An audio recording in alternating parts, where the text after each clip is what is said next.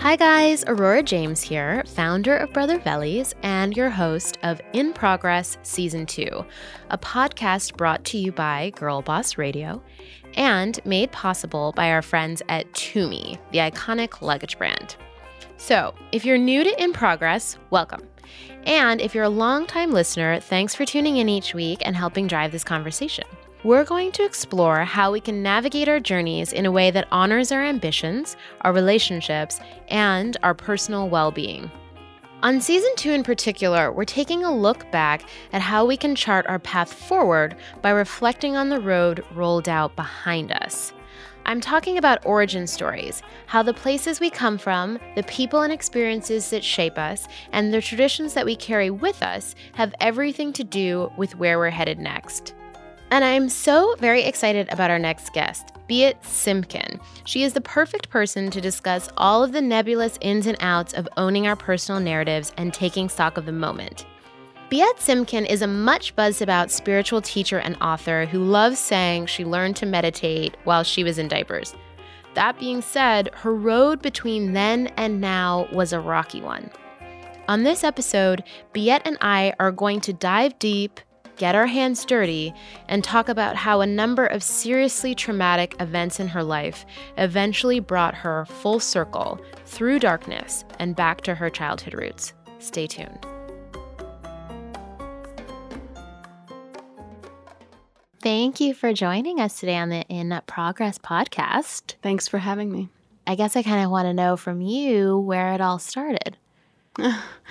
Well, I mean, one might say it started in outer space with me, but right after that, it was Jackson Heights, Queens. My Okay. family immigrated from Russia, and I was born a month later in Elmhurst Hospital. Wow. So I'm from Queens. Um, you told one of our producers that you basically started meditating when you were in diapers.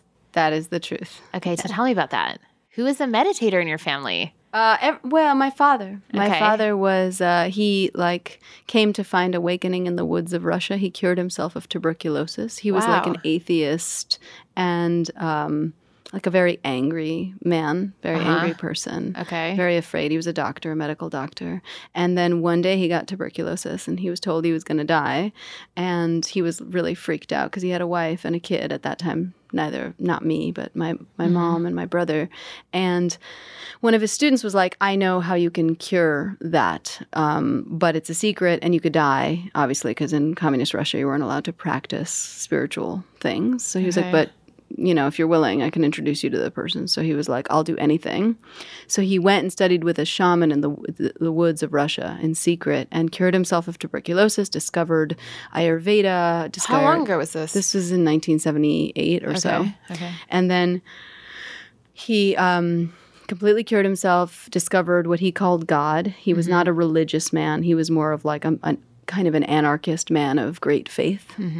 And um, just came to have this deep, deep love for the unknowable. And then he turned to my mom and was like, hey, how about we create a freedom child um, with intention and then run away to a free land, run away to America because I hear there's like a way to leave. And she was like, oh, well, let me think about that for a second.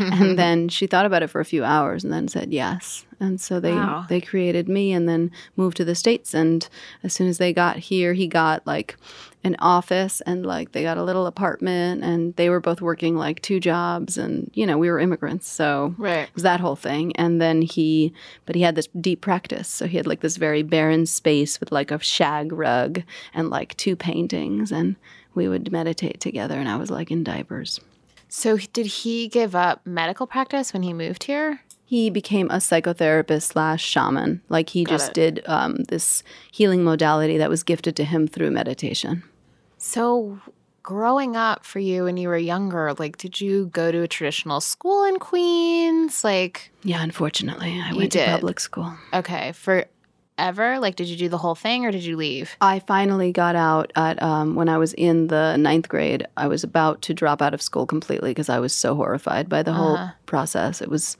Absolutely. It was like I don't know if you've ever seen Pink Floyd The Wall, but it was like that bad. And uh, and I would like come home and cry at night and like cry myself to sleep at night with how alone I felt and how I just felt like it wasn't my place. It wasn't right for me, you know, as a as a human being. It just felt completely wrong. So did you feel isolated or was it like you didn't get along with people or you had friends but you still didn't feel like you fit in? Like what was it? I was not. I was very popular, but Mm-hmm. I was like hated as well. I think all popular people are or Mm-hmm. can relate to that. But um, popular and hated was the blend, and I'm very sensitive. I'm an artist, and then also like what I'm not telling you is that my whole family died while I was growing up, minus Okay. my father and my brother, and so I just was very sensitive. I was very depressed. I was very sad, and it wasn't like I had a community to turn to. It was like these kids were really mean. There was like one incident where my mom died and my grandmother died like two weeks later. You know, it was like a, just Oh a crazy series How of. old were you? I was six.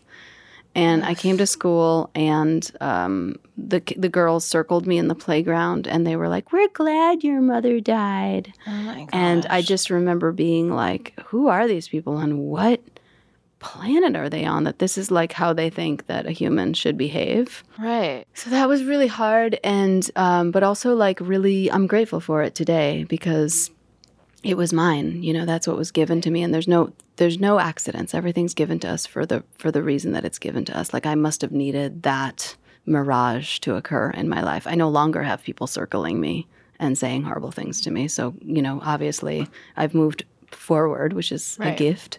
Um, but in that, when I was in the ninth grade, I was like literally on the precipice of dropping out. I had like the leather jacket and I had like, like a Jack Kerouac book in my back pocket. And I was like, F this, you know, I'm leaving.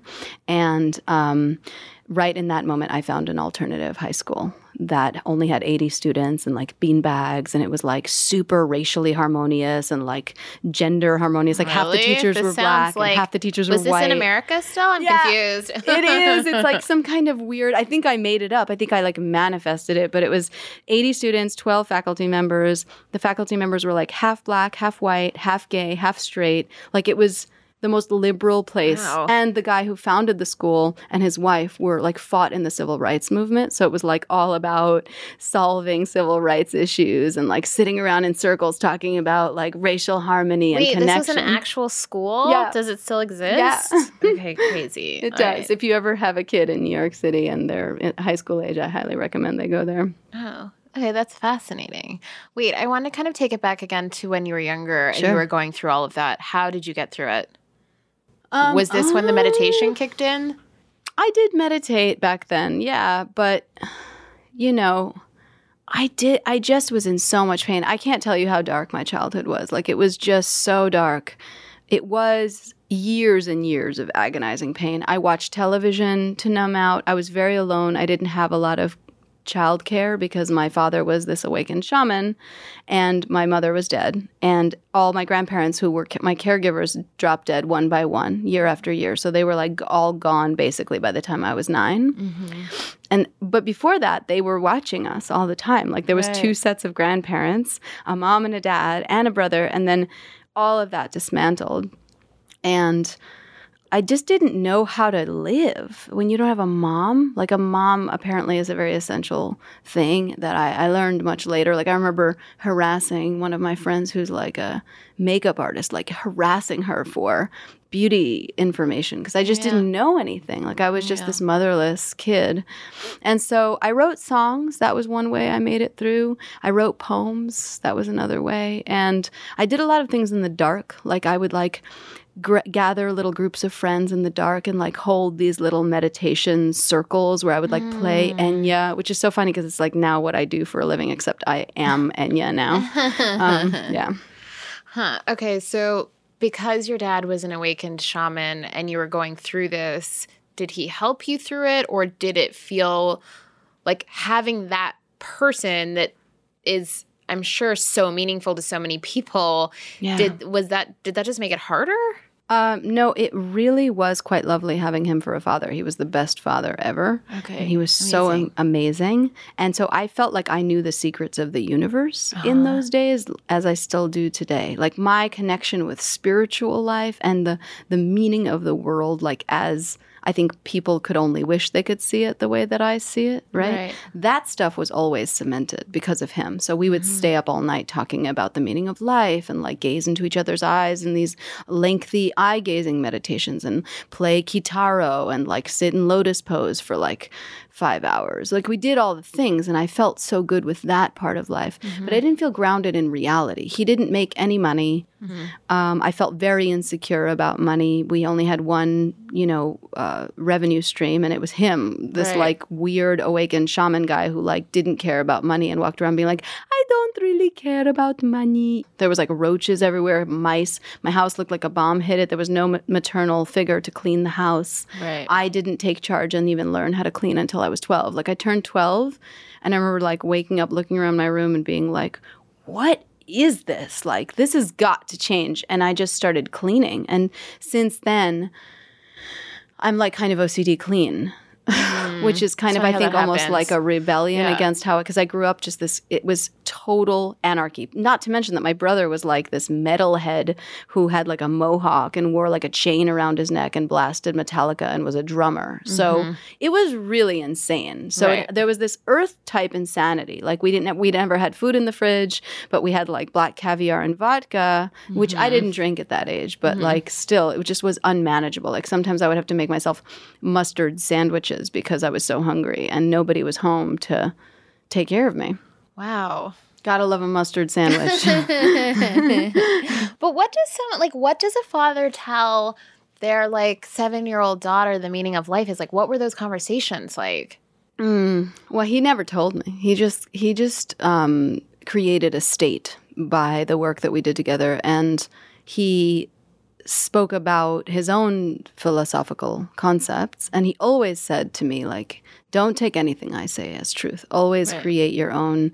And he left the window open for me to create. And luckily for me, like I am very creative in that department, and so we got along really well because we had so much to co-create. Right. And I was, you know, making up my own meanings of life. Like I, you know, I just believed in love and magic, and I believed in um, gifts, like as they not seen. Like my mom died, and I remember my dad was standing with me in the living room, and he was like, your your mom is dead, you know, and I'm like, she did this as a gift. Like this is a gift for us. We need to unravel what that gift is. And he was just in so much shock that that was my interpretation at that age. Right. But again, the problem is is that although I had these very high level spiritual understandings of this is a gift we'll yet to see, which today my life is the evidence of that gift. Mm-hmm. But I didn't have like the the ground foundation of like knowing how to bear all the pain that I was in. Right. And so I had all kinds of childhood ailments. Like I had uh, eczema all over my skin at one point for like three months. I couldn't even get out of bed because it was like covering my feet and my legs. And people would like come in and out of the house and see me like that. And again, my father would like try to heal it with energy. And it was just, it was very unmanageable. Right. It's really interesting because my mom, I mean, I also started meditating when I was like a very tiny child. Yeah. And my mom has all of these very interesting um, spiritual beliefs, which is wonderful. But then, you know, I, I also lived with my grandmother who was like a very devout Christian. So there were multiple sides of it. Um, but I think when I was really young, yes, I struggled with how to bring that into like the practical real life of things because when Yeah. everything are these, it's like these abstract concepts, but then you're getting bullied at school or you're being the bully. Yeah. There was never really a way to unpack that actually Yeah. in real life. Um, and so sometimes I feel like there's a little bit of a disconnect. And um, it's great that you were a creative person and kind of able to channel some of that through, you said poetry and writing, right? And music. Yeah. I wrote songs. and you ended up getting like a record deal or something when you were how old? 18. Okay, how did that happen? I like entered. I was playing downtown, like I'm downtown New York kid. Like I was playing mm-hmm. CBGBs and mm-hmm. Arlene Grocery, and I think that Baby Jupiter was a thing back then. So we played all those hip bars downtown, and then um, got discovered, mm-hmm. and then was entered into some kind of a contest, and we won mm-hmm. that contest, and mm-hmm. that contest led to introductions, and we were introduced to someone at Sony, and we signed with them, and so that's how it happened. And you were had just finished this new high school. I was in college, yeah. Why did you even feel the need to go to college if you didn't like like school? Um, because Urban Academy was such an incredible high school, and it was a prep school for college, so it was designed like a college. It was very like liberal, and you sat in these circles and like self, you know, talked about yourself and your feelings and your thoughts about the, the state of the nation and blah blah. And I just thought that was so cool. I mean, I always wanted to be like a rich white kid, you know, so that's what Mm-hmm. Rich white kids did. Yeah, and I was like, I, I wanted to be Why? normal. Was it because it was just so different than what you already had? Like that's what I'm trying to understand. When you were younger, were you fully embracing the weirdness, or did were you like this actually is like kind of awful, and I want to be a rich white kid? Like where what, or did you flip back and forth?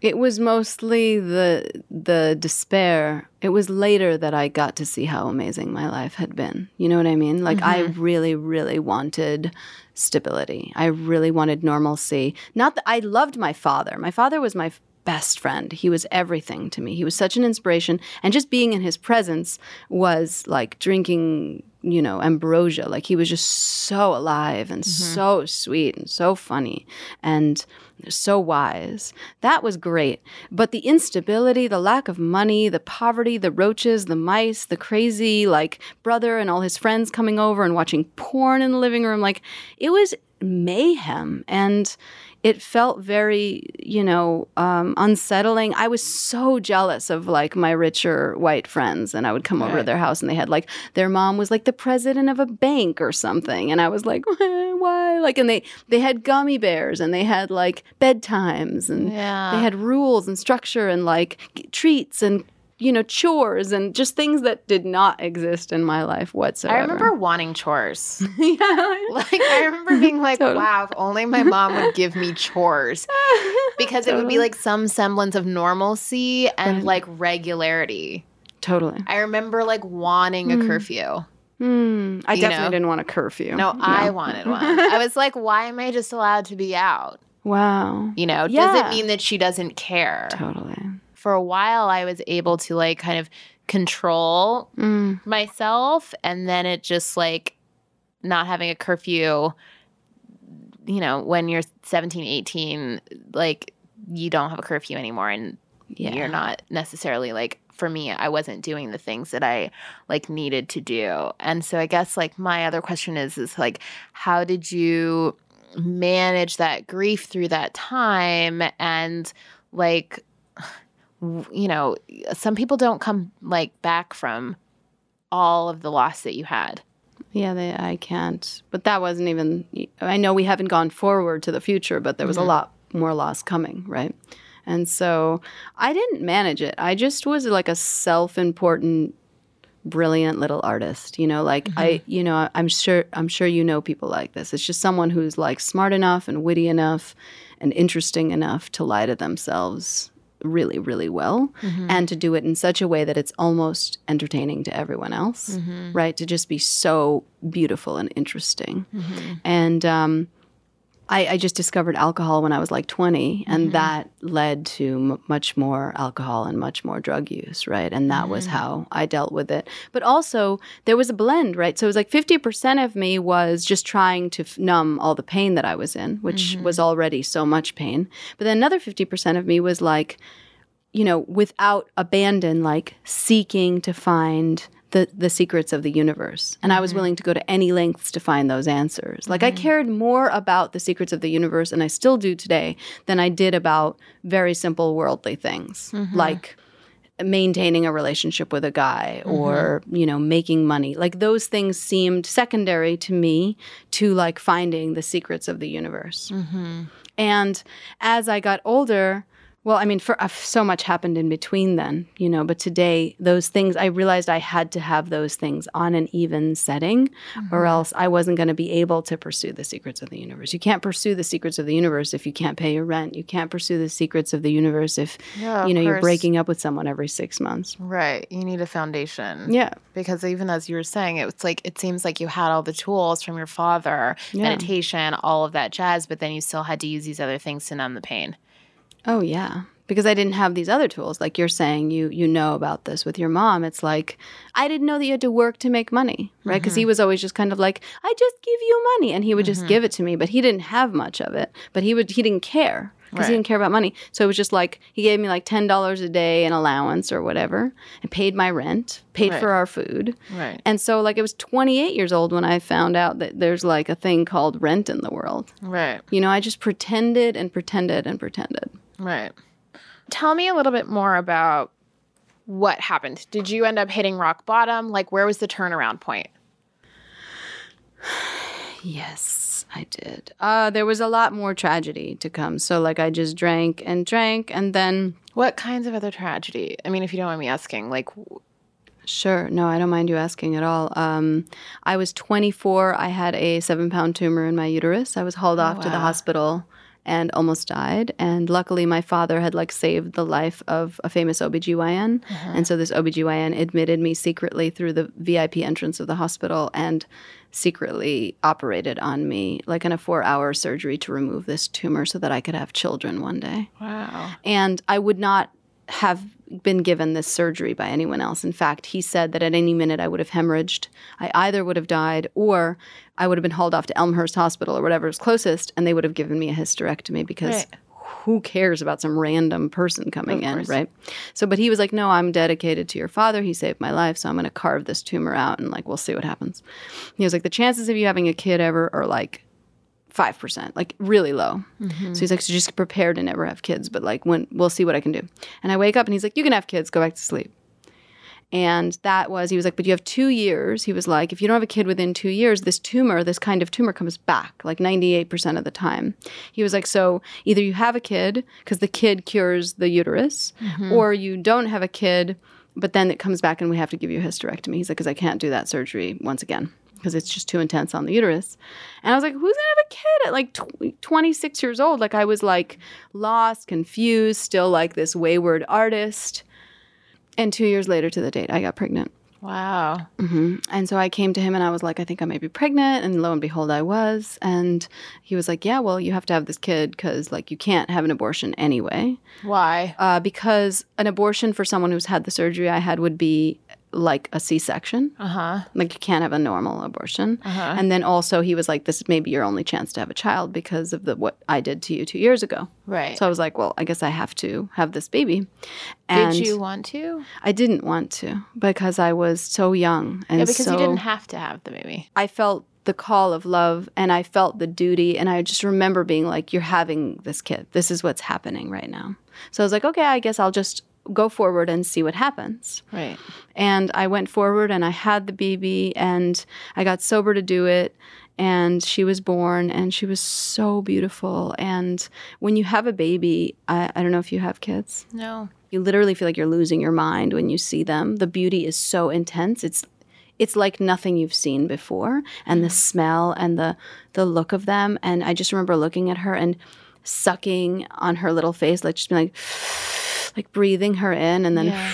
breathing her out and um and then she came home with us and she was my baby and then 4 months later uh, on her 4 month birthday she was with the father and she died of sudden infant death syndrome Oh my gosh, I'm so sorry. yeah, and he brought her to me dead, like, and he was like, "She's not breathing." And I just, I just wrote about this today because I have a daughter, you know, and she's nine months old. She's a mm-hmm. baby, but she's older than this baby ever got to go, and I just had to leave Montauk to come record this podcast, mm-hmm. and I was like, I'm leaving her for like 24 hours, and I just started to get anxiety about it, just thinking, I know it's not conscious, but just subconsciously, like, what if she dies, or you know, there's crazy fears that come from going through the PTSD of what I went through. Anyway, My baby is very well in Montauk right now. I keep FaceTiming with her. She's great. Aww. And her name is Baby Cash. Oh, baby Cash. Baby Cash. So cute. Yeah, she's amazing. Um, but yeah, there's more. So I'll just very quickly tell you the baby died. I went back to doing heroin after she died. And I did heroin and cocaine every day. And then my house burnt down. And I came home to the house that had been burnt down. And I moved into the house, the half of the house that hadn't been burnt down. And I continued to do heroin every single day in that half burnt down house. And then my best friend like hung himself out of nowhere. Uh-huh. And then finally, my father died. And those were like the four tragedies that led to me having kind of an aha moment. And uh, what happened was I started to do the spiritual work that my father had left behind for me, which is fourth way. It's called fourth way work, which is what my book is about. And I started to do this thing called divided attention where I would float to the top of the room or the sky and see myself from above. Uh-huh. And I would float and see myself from above, float and see myself from above. And that was all I was doing. And as I would do it, like I just, all I was trying to see was what do you look like from above? Like, what do you actually look like? What does your life look like? And one day I saw what my life looked like. I could just see the whole thing. And I was this selfish, broken, broke, like confused little girl who was never going to stop using drugs, who was never going to stop drinking, and who was not going to find a husband, become wealthy, become famous and successful, and live a life beyond her wildest dreams. Like those things were not on the docket. I could just see it. Right. And I remember turning to my then spiritual teacher, who was like gifted to me by like some some students of my father, like came together, put some money together to like help me because I was like so addicted to heroin Yeah. after his death. I turned to her and I was like, Are you saying this is literally the conversation? I was like, mm-hmm. Are you saying that if I don't stop doing heroin and cocaine every day, I was like, You're saying that when I'm 40, I'm gonna be like broke, single, like confused, and like at parties drinking wine and like flirting with young boys, like, but I'll be 40? And she was like, Yes, I am saying that. And I remember just being like, What?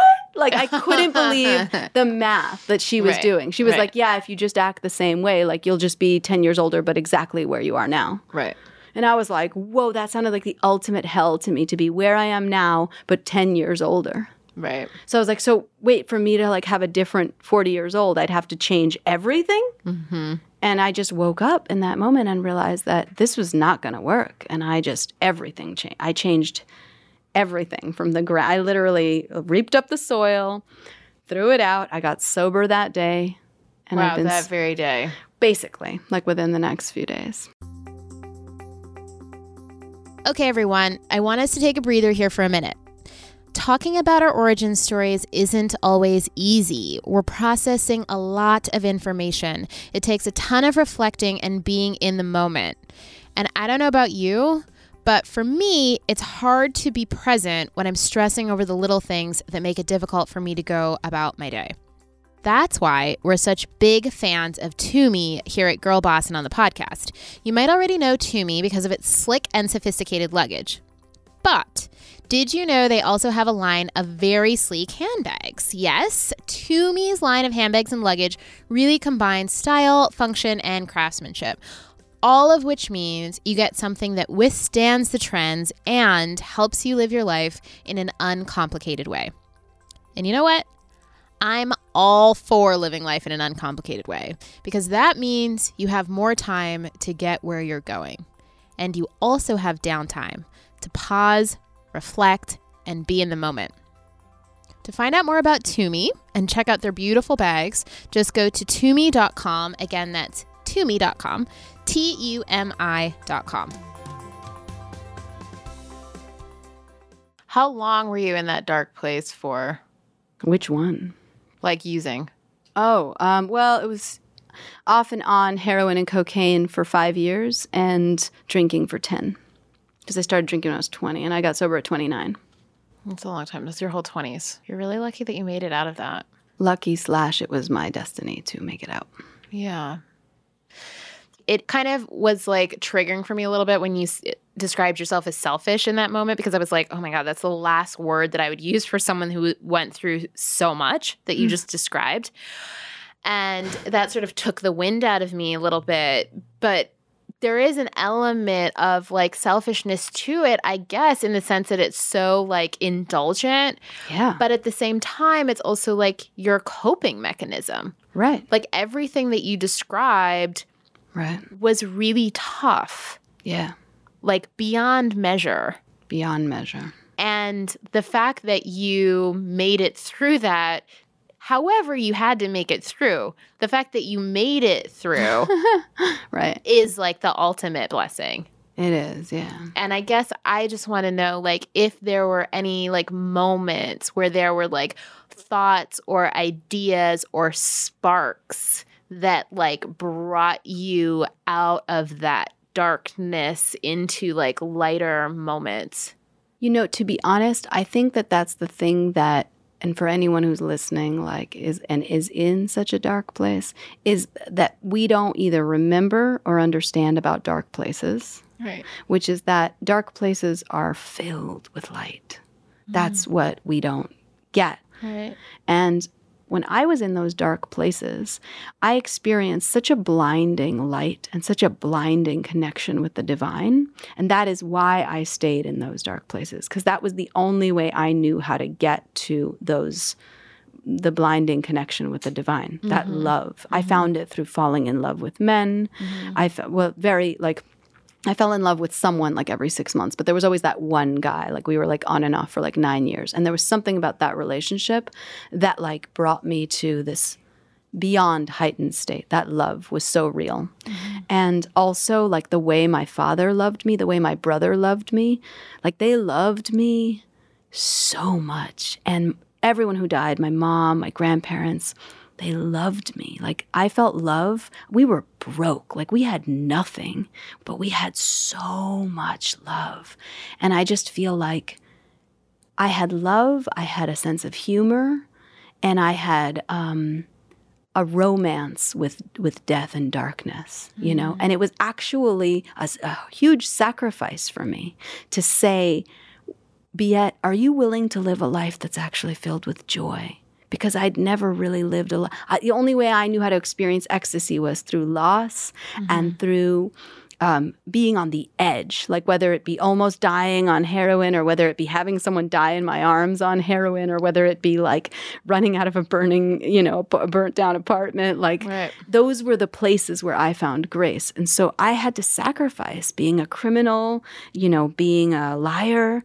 And those are the stories we watch too. Like we don't what's the most popular show? Like Law and Order? Like we we like these things, right? How did you make that pivot though? Like how did you start finding joy in places that aren't so incredibly dark? uh, baby steps. You know, I just started swapping out uh, slowly. Like first, I got sober, so that was the first place. And this you you found this new teacher or this new teacher was brought to you. Yeah, that teacher helped me for a period of time, but that was a brief period of time. Okay. She came in and out. It was a couple of years, and then we we parted ways. Okay.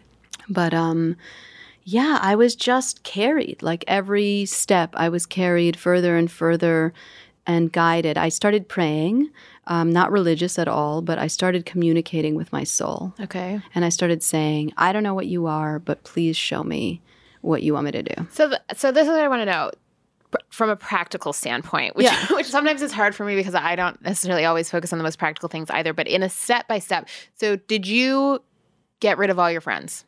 Most of them, yeah. Okay, so you purged a lot of your negative relationships. I did, yes. Individually, I'm sure you systematically went through people and were like, "Is this feeding me or feeding from me?" Yeah, or if like they were like hardcore drug users, they were gone too. Or if they were in a dysfunctional relationship with me. I mean, I dropped even that guy who I'd been on and off The with. nine years one. Yeah, I after about six months of sobriety, I was like, Mm-mm. "You're in or you're out." Yeah. No, I loved him. I was like, "I want to You're marry like, please you." be in, please be in. No, I was so into him. he was this like super like just artsy photographer who was always aloof and confused, and I just thought as soon as I get it, he's going to get it, right? Like, because I'm mm-hmm. this incredible woman. And I finally got how amazing I was because I'd been mm-hmm. so insecure all this time. And so I was like, So I'm really amazing. And I was like, Do you want to spend the rest of your life hanging out with me? And like making love to me and traveling the world. And I was like, we don't need to get married. We don't need to have kids. But I was like, I just want to be with you forever. Yeah. How does that sound? And he was like, I can't do that. And it was so amazing because as soon as he said that, I was like, okay, cool. Well, then I never want to speak to you again. Yeah, but I was like, you're out. And he was like, wait, what? Like, he was like, I just thought, like, in this relationship, there's no stakes. And I was like, yeah, that's right. That part of me is dead, is Right, dead. because you realize your value at that yeah. point. I was just like, I'm done.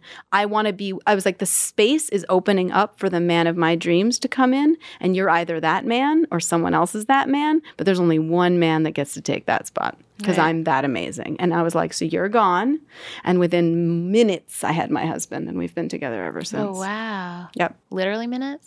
Pretty much. And like, it's such a cool story, too. Can I tell this I- story? yeah. So I'm like walking down the street. And of course, I'm like dating another, like, I had this thing where I like always dated these kind of emaciated, androgynous poets, like, that uh-huh. wore like little suits I and already like, pictured that from you. I You don't know know, why. I just already pictured that. It You're was telling so me, and I'm wrong, like, I like- know, bien. how did you know? Like, I, don't would like literally, I was like, oh, you look completely aloof and disinterested in everything and maybe asexual, like completely asexual. Like, I'm going to make you my you. boyfriend. Yeah. I love, you. and they loved me too. Like, it was Yeah. just like a romance from outer space. And so I had found a new one of these and I was like DJing at the time. And I remember he, like, he would come visit me and my friend who was the owner of the bar that I DJed at was like, where do you find these? Was there like some kind of like garden where you go pick all these boys from? And I was like, whatever. And then, one day, him and I broke up, and I was walking down the street with my girlfriend, and we were like, you know, both sober, and I was like trying not to text him. You know that moment when you're mm-hmm. like trying? I know that moment. and I was like, don't text him, don't text him. And so, and I really wanted to text him. And so I'm praying, right? Because I'm using this tool of connecting with this divine source. And I was like, please don't let me text him. Like, but I want to text him, right? And so the universe communicates with me pretty directly. And it was like, don't text him. And so I was like, what? I don't know if I'm allowed to curse. I was like, what the hell are you going to give me if I don't text him? Like, this is how I communicate with the divine. Like, I'm like bargaining with him like some Italian mobster. But I was like, what are you going to give me? And the universe or God or whatever you call it says to me, um, doesn't say anything, but at that moment I look up and I see my husband. His name is Christoph, standing in the distance. And it was like one of those New York misty, foggy nights where like all the bulbs are blown out from the mm-hmm, fog, like the green and the I'm red picturing it. right? And it's like misting. And I was like, is that Christoph? And I see him. He was a friend of mine at the time, but he ah. was like the man of my dreams uh-huh. already. And not And- emaciated?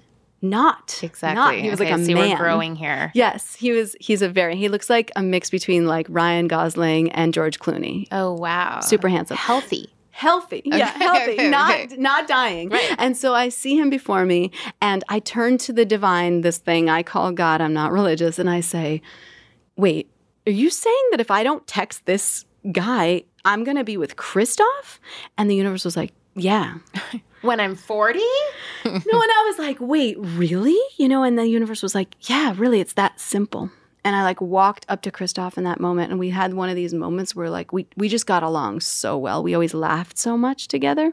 And then he walked off and like caught a cab because he was like, "I gotta go," and he like went and got a car because he was living in Fort Greene at the time, and he got into a cab, and I was like, "I never want to part with that human." Like the fact that he had to leave me and get in a car right now was one of the biggest tragedies of my life. And and then six months later, we were friends for six months That's and like didn't nice. flirt, didn't do anything. And then six months later, we started dating and we just had a baby. That sounds healthy. Like Yeah. I hate to keep using that word, but that sounds really that sounds really good. Wow. it was amazing. And so how long had you been sober at that point? I'd been sober for like six months when I Oh, when wow. that when the rain moment happened. Oh wow. Yeah, and I was sober for like a year when him and I started dating.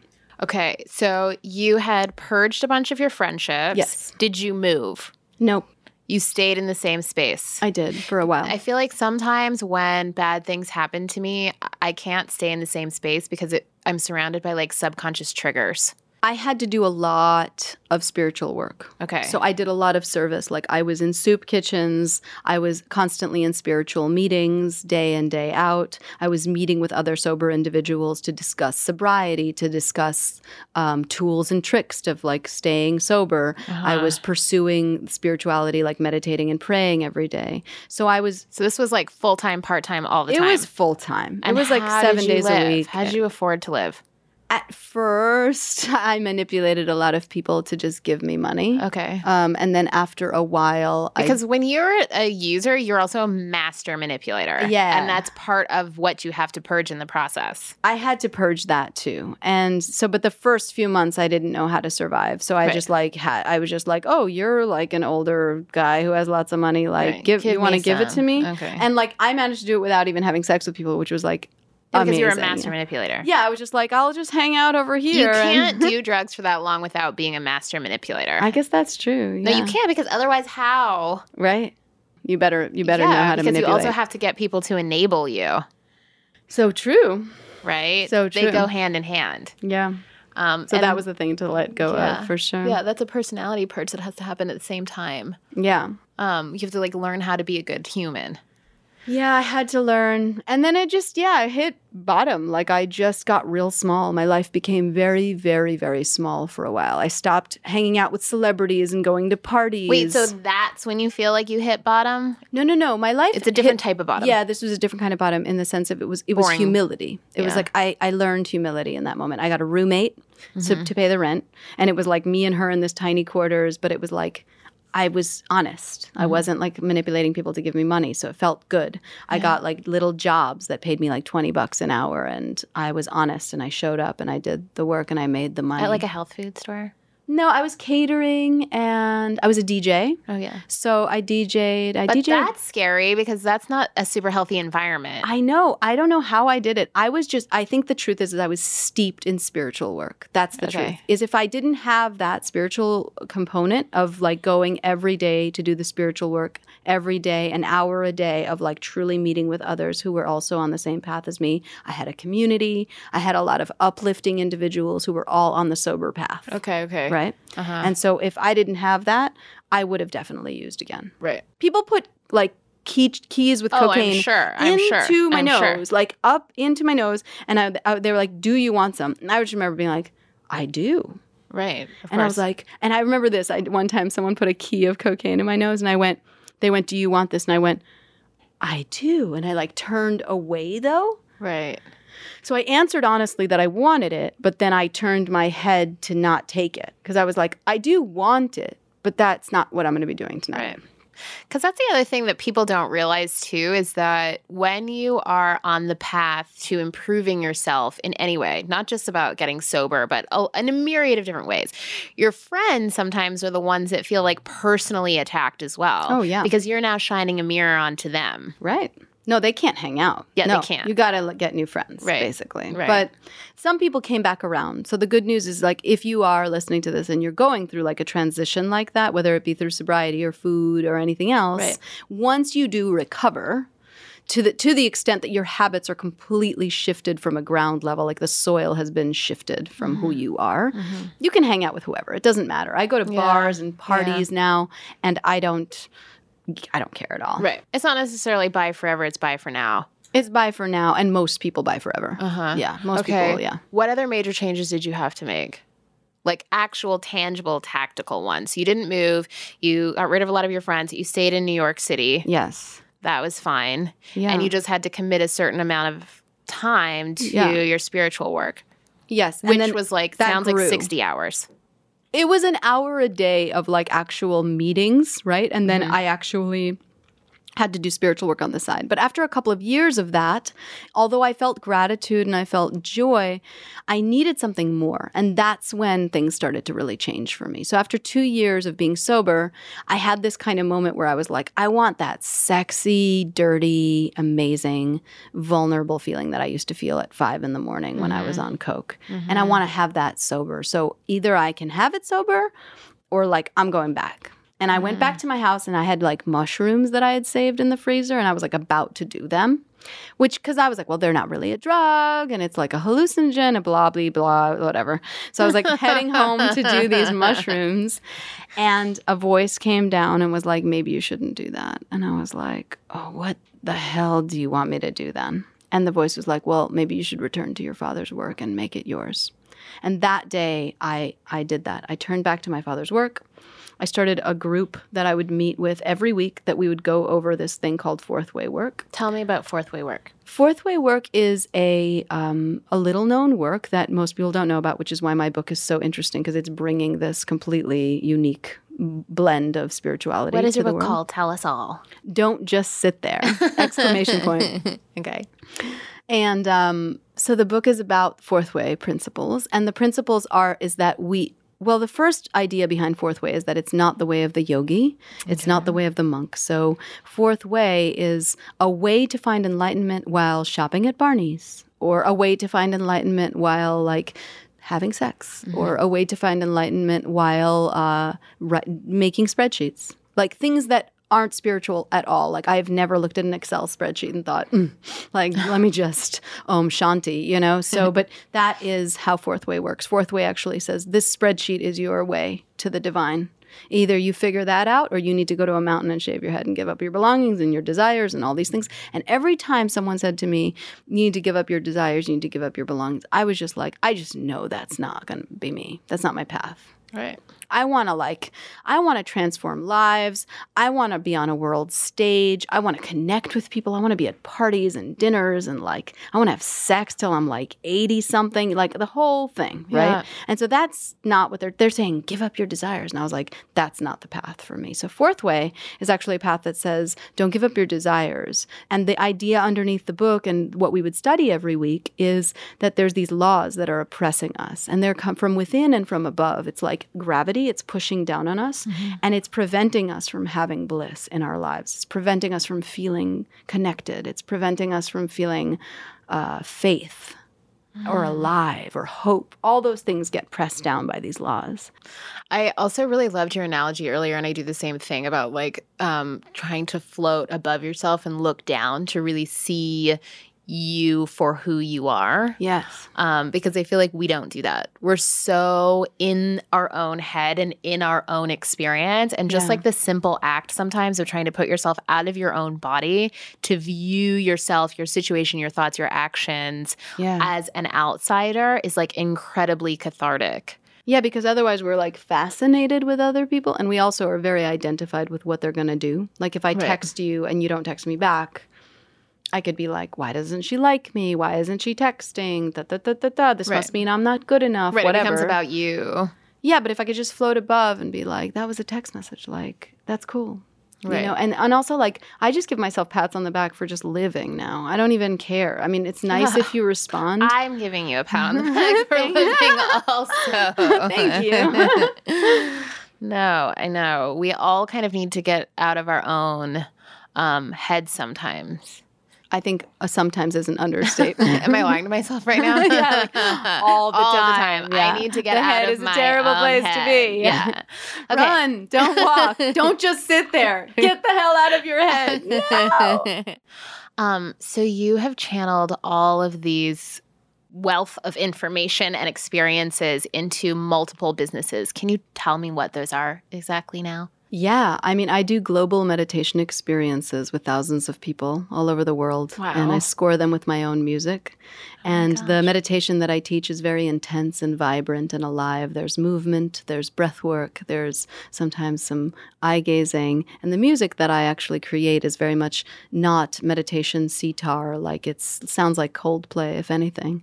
And so it's meant to kind of give people this opportunity to say, what would happen if I was to find enlightenment in culture, like while striving for wealth and sex and getting what I want and real estate and whatever it is, like don't do- don't deny it. Like you want stuff. We all want stuff.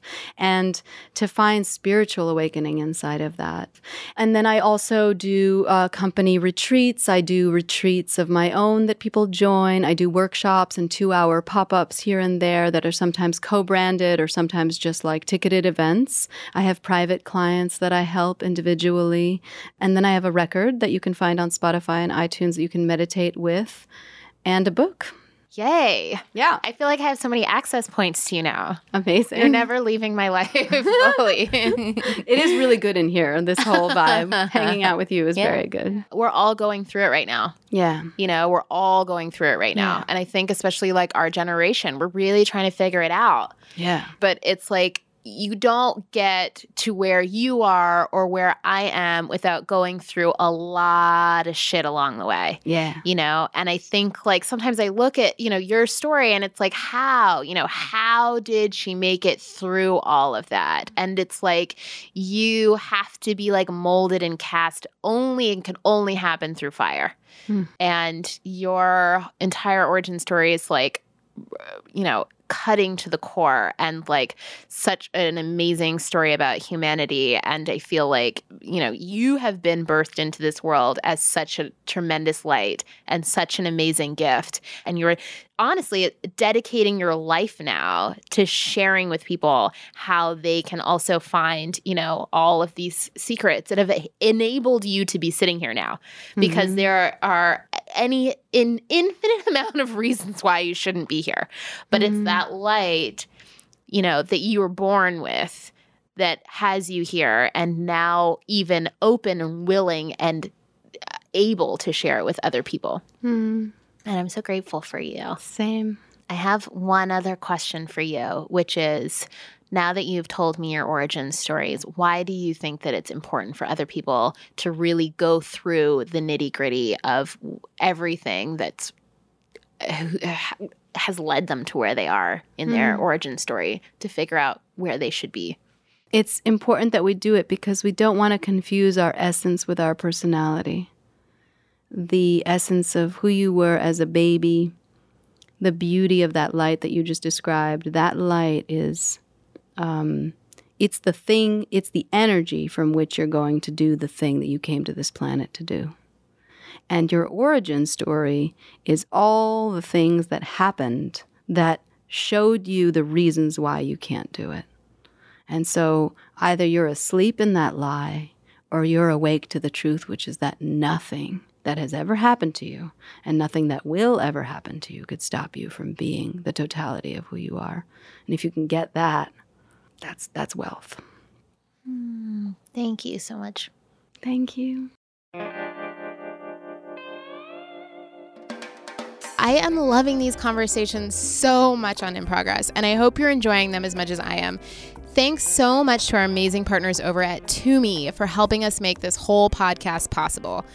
We're going to keep hearing more incredible origin stories from some of the brightest minds out there. And remember, friends do not let friends miss In Progress. Also, while you're there, rate, review, subscribe, do all of the things. And you know what? We are all a work in progress, but we make progress when we take the time to reflect on where we are, where we've been, and most importantly, where we're going. Okay, that's it for now. I'll talk to you guys next week.